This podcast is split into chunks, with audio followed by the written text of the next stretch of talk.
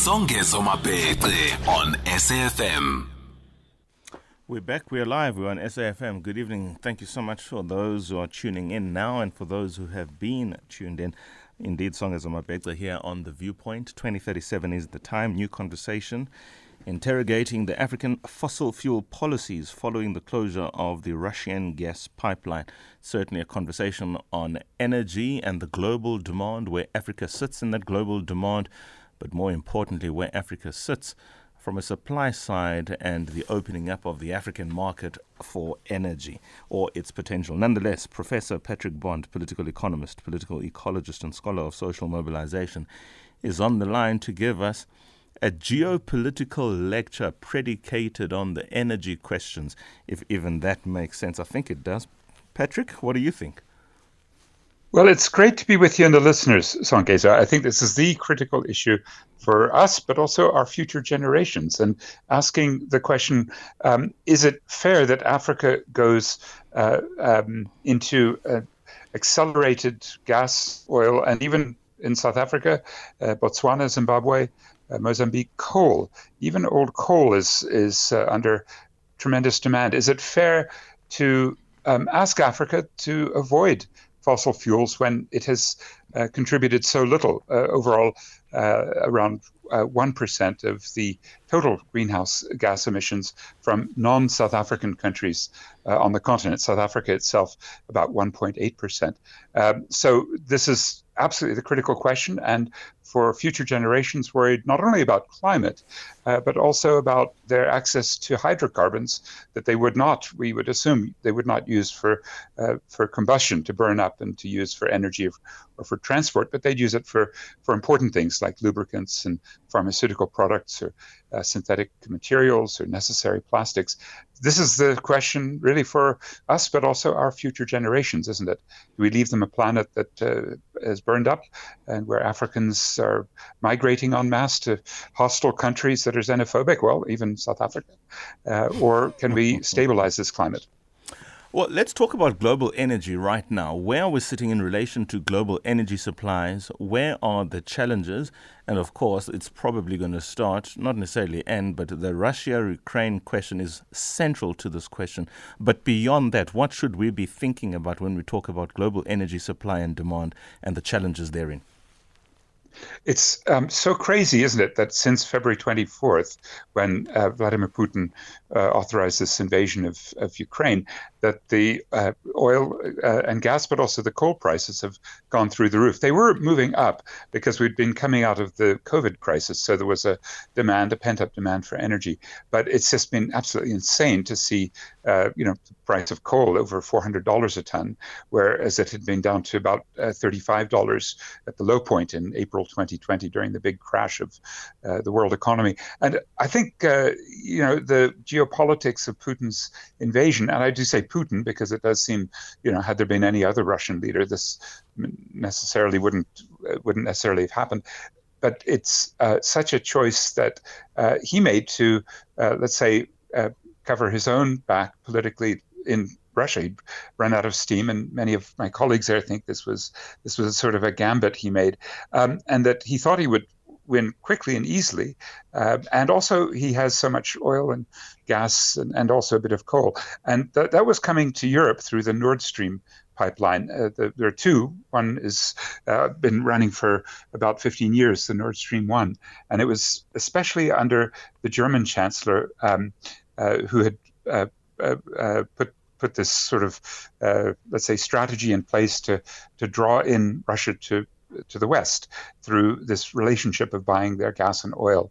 Um, and uh, uh, Angela Merkel and her policy really was uh, based on assuming that this would have a lasting stabilizing effect. It did the opposite because it empowered Putin, and especially when uh, the U.S. and Western financial sanctions hit and the oil price went up, um, he was. Uh, as we've been seeing just the last few days, uh, able to turn an, on and turn off that uh, pipeline, and the prices have soared and you know they've come down a little bit since May, but this ability he has to uh, to uh, put Europe on basically a, a cold turkey situation. Mm-hmm. I just happened to be in uh, uh, Italy last week, and they're absolutely terrified of the winter.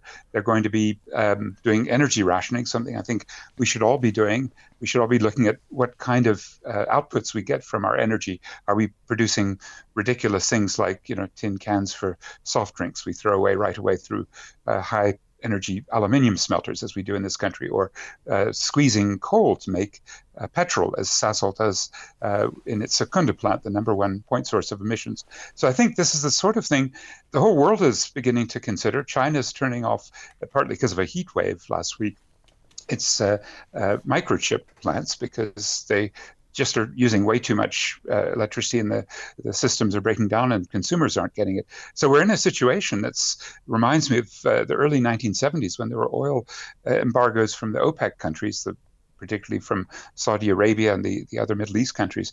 And uh, the world is waking up to the energy addictions and some of the vulnerabilities that come with it. We're going to talk about the vulnerabilities that come with it and perhaps where the opportunity for Africa lies if the international um, Energy Agency Africa Outlook is anything to go by, the June 2022 report, which I've just glanced through. But you mentioned quite a few things about Putin, which the more I'm listening to you, the more I realize just perhaps the global West, as it were, might have underestimated the control Putin really does have in relation to forget the war, but the energy. I mean, he's obviously through Gazprom providing the most part of developed Europe and parts of other other parts of Europe with this gas. He's turning it on and off as he might please. It's certainly created some form of panic, if not entire panic, in those nations as they head to winter to which you've made reference to. The long game at this stage might seem to favor Putin. Favor in the sense that he's getting more of what he wants and what he's not getting, versus, versus the other way around.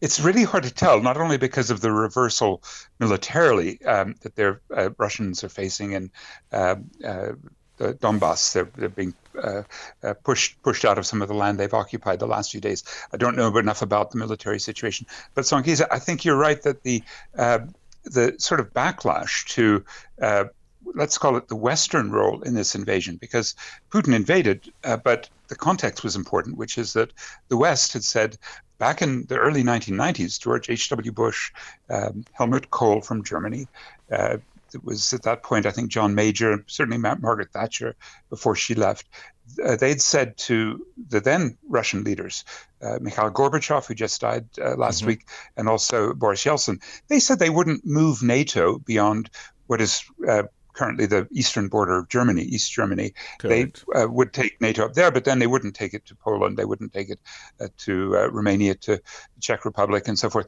And then they did, and they've moved uh, in periodically, uh, even under uh, George W. Bush, under Barack Obama, in ways that uh, you could say, because the West has such a, a, an appalling record of invading other countries just on a whim. Yes. Think of what they did with uh, Iraq, um, uh, Libya. The, these are the kinds of, let's say, the awful traditions of Western imperialism that um, I think the rest of the world, including Cyril Ramaphosa, but certainly the ANC Foreign Policy Committee that has had so much influence in reversing South Africa's initial hostility.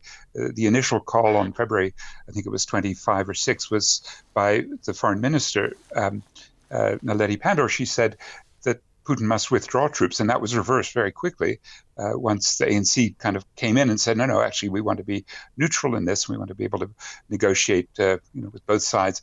And now uh, this week we see Joe Biden hosting Ramaphosa to, to put more pressure on him. He was also brought to the to the G7 meeting in Germany, mm-hmm. where Olaf Scholz had brought him. So massive pressure on South Africa and other African countries to toe the line, the Western line, and to be part of the sanctions. But you know what impressed me? I mean, I, first I was quite surprised that the West had the ability to take roughly half of uh, uh, Putin's uh, hard currency in his reserve bank, which carelessly they'd left in Western banks, uh, and uh, that was about 350 billion dollars. And they, they obviously also put the tough sanctions on the, the oligarchs, these very rich Russians. But also then the the Russians kind of immediately had a way to put exchange controls, and uh, the interest rates went very, very high and then went back down again. The currency crashed dramatically and then came right back up again. And it's partly because the oil and gas prices really did rescue Putin. And so uh, about a billion dollars a day was going into Putin's coffers from uh, Europe, even while they were putting financial sanctions on the Russian economy. And of course, it Very helps that China and India are friends and friendly, as it were, with Russia. So the demand, certainly coming from China and India, is not about to let up. It never will, because they account for at least a third of the world's population, and they're getting good deals at present. They are. Their a proportion of uh, their imported oil and gas that's coming from Russia is soaring, and there's a big new pipeline being built uh, from Siberia right uh, directly into China. Um, so yes, all of that's uh, underway. That is. Um, the uh, BRICS have suddenly made a comeback after, you know, Bolsonaro from the right wing of Brazil and, and even Modi, who is uh, uh, very antagonistic to China because of the uh, border conflicts they've had. Uh, scores of troops killed uh, over the last few years in fighting on the India China border. And these kinds of conflicts and contradictions suddenly have just disappeared. It was interesting to me that it was at the end of June, June 24, I think it was, that the BRICS held their sort of quick uh, uh, virtual summit. They'd hoped to have an in-person summit in September in China. The, the, the, host this year, South Africa, will host next year. But they did it very quickly. I think Xi Jinping realized that because the German chancellor. Do you remember when Olaf Scholz actually came to South Africa? Yes. He'd also been to Senegal and Nigeria, and he invited uh, Cyril Ramaphosa on the 27th of June to come to southern Germany for their G7 meeting. So that was a very quick meeting. And what it did, um, it surprised me as, as a very careful student of the BRICS, because they are now beginning to do more concrete activities in the financial sphere. We'd heard of a contingent reserve arrangement alternative to the IMF, but it never came to fruition, and hence South Africa got an IMF loan in 2020. We should have, you know, I, would have hoped looked for the contingent reserve arrangement from the BRICS as an alternative. Um, also, we were supposed to have a, a, a vaccine center based uh, here in Johannesburg, and we didn't uh, get that uh, from the BRICS, and then it sort of started up again. Uh, it's a very tricky situation because of these contradictions. If uh, Lula da Silva, the former Brazilian president, comes back to power in early January if he wins the election next month, which it looks like he will. He's got about a 12% lead. There'll probably be a runoff, but I think he, he'll probably win. Then the BRICS will really be something much more formidable. They're thinking about bringing in a variety of countries like Argentina, Indonesia, maybe even Egypt. Is that not US the ally. concern ultimately that is playing out here, albeit as triggered, if you like, by the Russia Ukraine thing. The West, I mean, I was looking and reading the Financial Times.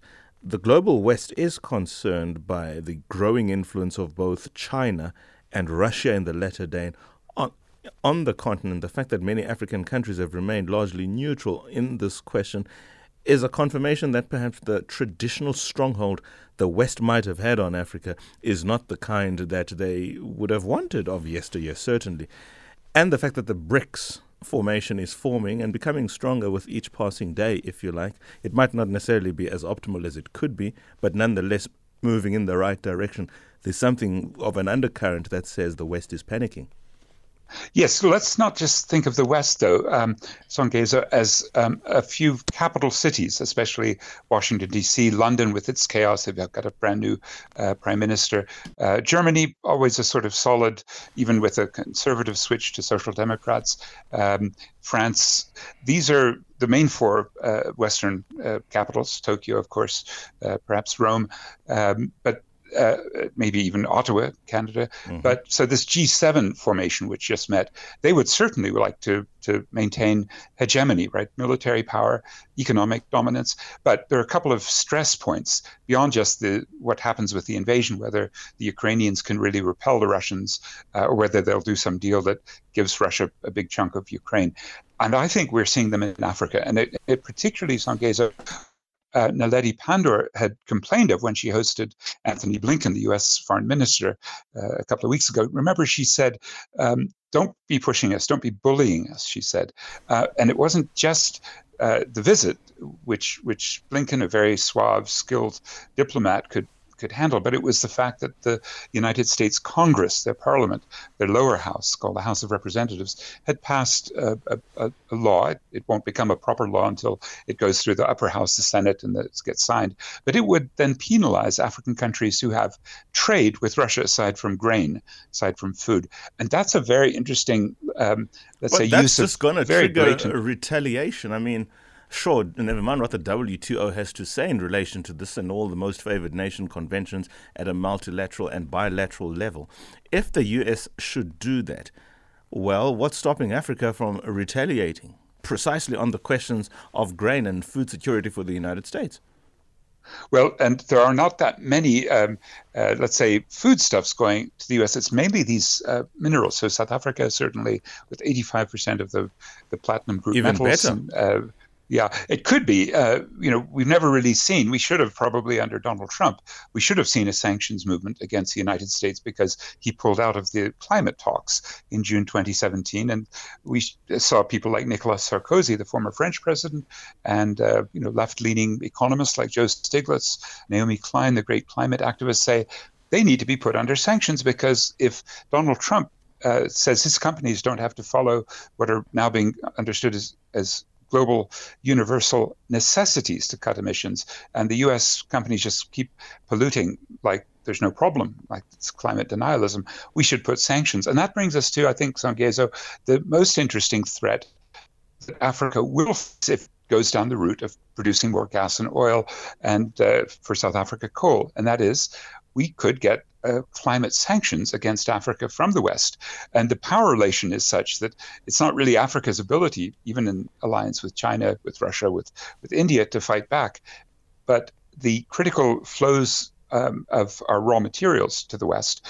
Often via China, those could be subject to sanctions. Those are called a carbon border adjustment mechanism. What it means is that Europe, starting in January next year, is uh, beginning to say we we're going to put on strong emissions constraints on our own economies, but we don't want anything to leak. In other words, we don't want some people to sneak in with products from countries that have high embedded carbon. That is, um, our energy supply in South Africa is 80% plus coal, and that will mean that the products that come from South Africa are highly destructive for uh, greenhouse gas emissions for the world. Now, this isn't just coal. That's what's critical. Let me If ask this question. gas- Sorry, I'm going to try and Sure. rush you a bit now because I'm, I'm, I'm looking at the Africa Energy Outlook 2022 and sort of in the executive summary, it, it refers to gas and oil production focuses on meeting Africa's own demand this decade. In other words, at present, we're talking about less than 3.5%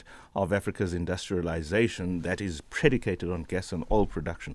The study suggests that even if, for instance, the increase would be of the kind that is required to meet Africa's demand for energy and development for the year 2030, it would only increase by a mere, and the critical word here is mere, up to a mere 3.5%.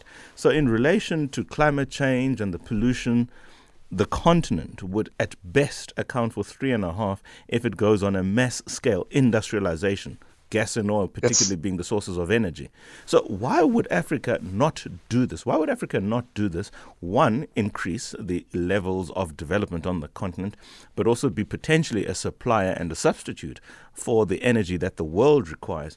And more importantly, it doesn't attract, at least it shouldn't on paper, attract the kinds of taxes and the public opprobrium from an emissions perspective simply because Africa, the continent, would amount to 3.5% of that. And we know countries like Canada and the demand in the United States is far greater than that. Yes, that's true, Songezo. Those points are interesting. The 3.5% uh, disguises that there will be certain products that are high energy intensive, like aluminium smelting. That's not just in Richards Bay, right, with South 32. They also run the smelter uh, called Mozal in, in uh, uh, just north of Maputo, and that would become subject to climate sanctions. So it's where these high energy intensive activities occur, and the products are meant to raise forex for these countries through trade, that they would be the subject of sanctions. Although the EU doesn't yet consider gas to be subject to sanctions, they call it clean. I can assure you that's going to change because it will have to. Uh, gas is 85 times more uh, uh, potent a, CO, uh, uh, greenhouse gas than CO2. But secondly, the really tricky problem is that when you say Africa needs to, we have to ask, well, who? Because if you ask Mozambique with the largest uh, no. natural sure. gas field, well, no, the point is it's not really Mozambique. It's Total Energies. It's ExxonMobil. It's Eni, the Italian company. It's China National Petroleum uh, it's Galp. Those that's a Portuguese national oil company. Those five companies are the ones that are driving, especially Total. And Total was so strong that Emmanuel Macron, the French president, visited Paul Kagame just a year and three months ago, and then visited Cyril Ramaphosa. And within a few weeks, we saw more than 1,000 troops from Rwanda and from the SANDF going to uh, Cabo Delgado, Mozambique. A few have come back in coffins, tragically, and they're there really for Total. It's a sub-imperial uh, a gendarme, right? It's a sort of military uh, that is simply keeping uh, this ghastly company, Total, full of corruption and uh, pollution and uh, cheating. You know, one of the worst companies in the world. In exchange for what? In in place. In well, in exchange for uh, you know, we what uh, Macron got uh, gave to Kagame was a little apology for the 1994 apology without real reparations for the role in the in the genocide. What he gave Ramaphosa was more interesting. It was he said, "I will stand back on my opposition to the COVID 19 vaccine and treatment intellectual property waiver. In other words, uh, Macron yeah. and the rest of the Europeans had said, we won't um, allow you to have, as you did with AIDS medicines, generic production in your countries because our pharmaceutical companies want those profits. And he said, uh, in June of 2021. Okay, I'll stand back from that. That, that was a good trade-off. If I were Ramaphosa, I'd say mm, maybe I should send SANDF troops. But you know, it's so terrible. But what because does it amount to? Well, it didn't amount to anything, did Point. it? At the end of the day, the Germans, the UK, the Swiss, and the Norwegians. They still got in the way walked. of the TRIPS. Exactly. Yes, the TRIPS still stand strong for big pharma corps, even in a pandemic, uh, when we desperately need many more of these vaccines uh, and whatever the next round of vaccines or treatments will be. But I think the other critical thing, Songezo, it's insane to me that we're drilling and we have an alternative to drilling. Um, the gas that will come from northern Mozambique the world's largest gas field, will cause more cyclones. Uh, and those are the kinds of things that create more disharmony and uh, grievances. And that means the conditions for more Islamic militancy will rise, which means we'll send more SANDF troops to protect Total so they can pump more gas to create more climate change. It's a vicious cycle, isn't it? And we have an alternative. I know we don't have any time left, but it's to take the $8.5 billion deal that the West is giving for leaving coal under the ground in Mpumalanga in exchange, right, the 8.5 billion, we will move to more rapidly towards closing those coal-fired power plants. That should be the deal for all of Africa. They should all get the compensation that the West is offering South Africa, not to burn coal. We should do it for uh, extraction of gas, oil, and coal all over Africa. Would that not make sense as mm. a as a line of argument, as a point of advocacy. I wish we had more time. I'm minded to disagree with it. Unfortunately, I'm going to have to leave it there, Patrick. Thank you so much for your thoughts. I think this certainly that point is enough on its own to trigger another debate. So you're more than welcome to come back. I'll make sure the production team is aware of this. It's an interesting debate, certainly is, and very much worthy of being had. Thank you very much. Great to be with you. Thanks. 21 hours. Professor Patrick Bond, political economist, political ecologist, and scholar of social mobilization. Wonderful chat. Let's go to news.